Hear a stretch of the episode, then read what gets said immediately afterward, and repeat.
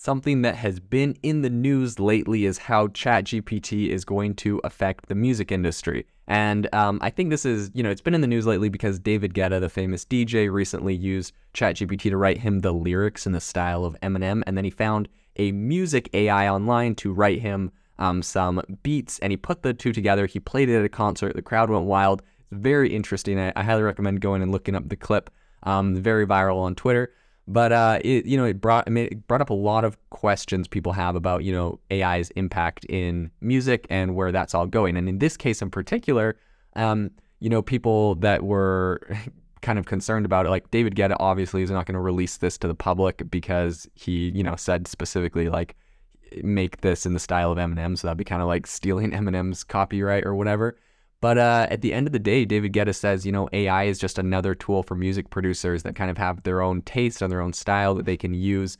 So it's, you know, that might not go public, but it's not, it wouldn't surprise me if in the future, um, you know, as he says, um, musicians are just using the best tools they have. And so, in his opinion, this AI is kind of like the new frontier, the new tool that these mus- musicians have uh, when they're trying to create content and create music and whatnot. So, very interesting. Um, I also think that you know, this is something for me I have actually been using for a very long time. I think it's been about five years since I first, maybe four or five years since I've first been um, using AI to write music. A long time ago, uh, I used to use uh, AI to make, you know, like simple, relaxing piano songs. I used to post those on Spotify. That was like one of my first um, kind of online businesses I did. And to this day, I have um, AI generated music on Spotify uh, I don't think I get paid very much or anything from it because it sounded pretty terrible at the time. I imagine in five years it's gotten a lot better. Um, inevitably, I just opted for hiring my friends to just play the piano for an hour and then I would clip that up into songs. You know, they'd say, sure, use the rights, whatever for it. Um, they just freestyle, relaxing piano music. I'd post that on Spotify. Um, and to this day, I actually make, I think there's an album that makes me like 500 bucks a month of just that. So um, it's pretty interesting. Uh, it's definitely a space, you know, that was monetized a long time ago. Um, so people are using. However, back then, I really don't think the AI was that good. Uh, it all sounded kind of funny, but you know, five years ago, if AI was generating music, is kind of it was super mind blowing. In any case, um, on the podcast today, I really wanted to dive in a little bit about chat uh, to ChatGPT's role in all of this. Um, and I think that it's going to be pretty profound because I have um, literally I've talked to musicians before that have said they use ChatGPT to go and write the uh, lyrics to a song. They said like I would like a love song about a boy and a girl in a long distance relationship and yada yada yada. They like kind of give an outline of the idea of what, what they want it to be about. ChatGPT wrote the whole song.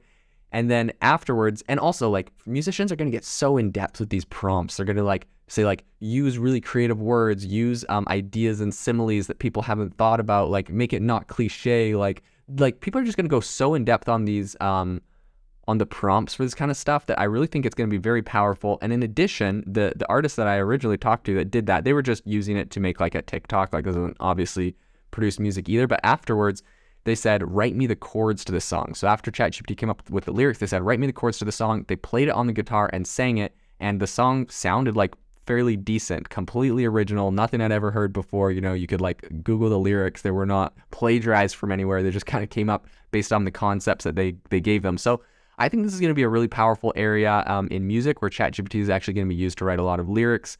Um, it's going to help people come up with concepts. It's going to help people come up with chord progressions and unique sounds.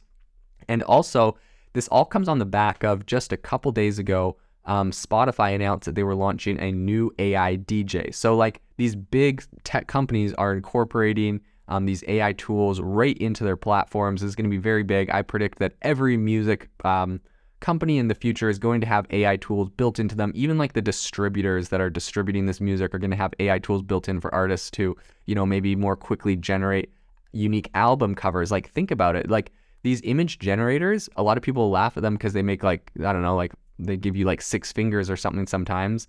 Um, so they they're not like perfect. Although Midjourney is pretty dang good um, at that. But uh, people are going to be using these image generators to generate art and using them for album covers. Album covers are already kind of like this haphazard piece of artwork, anyways, with kind of random things cut out and stuff.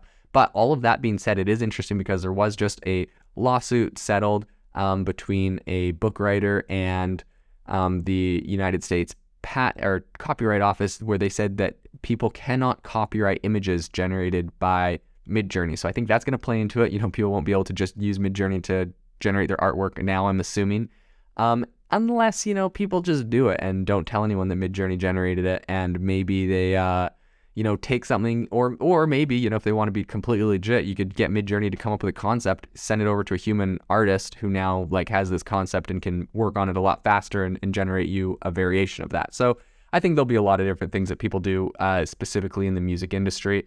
But I think this is going to be big. It's going to be big for lyrics. It's going to be big for music. It's going to be big for the artwork and all the way down to like what to title a song. You could throw all the lyrics to a song in and say, what would you call this? And, you know, get ideas from ChatGPT or say, here's my 10 tracks. Um, which one do you think should be like, what do you think I should call the album? You know, assuming you're not just naming it whatever the most popular track is. So I think this is going to be pretty interesting. Um, ChatGPT can automate a ton of stuff. And, you know, if you get ChatGPT to write you the, the chord progressions, you can also throw that into other AI tools that can then generate the music. So it's like ChatGPT essentially can compose music um, and from what I've seen so far, like it actually does a good job of making it sound good. Now, ChatGPT probably doesn't know it sounds good. It's just saying, like, based off of millions of songs I've seen online, I'm trained and I think that, you know, like this progression might sound good, but it's going to be really interesting to see what happens in the space. I think this is going to be very disruptive for music. Um, if there's anything I missed here, make sure to follow me on Twitter um, and let me know what you think ChatGPT is going to do for the music industry, or let me know if there's any other topics I should cover on this podcast.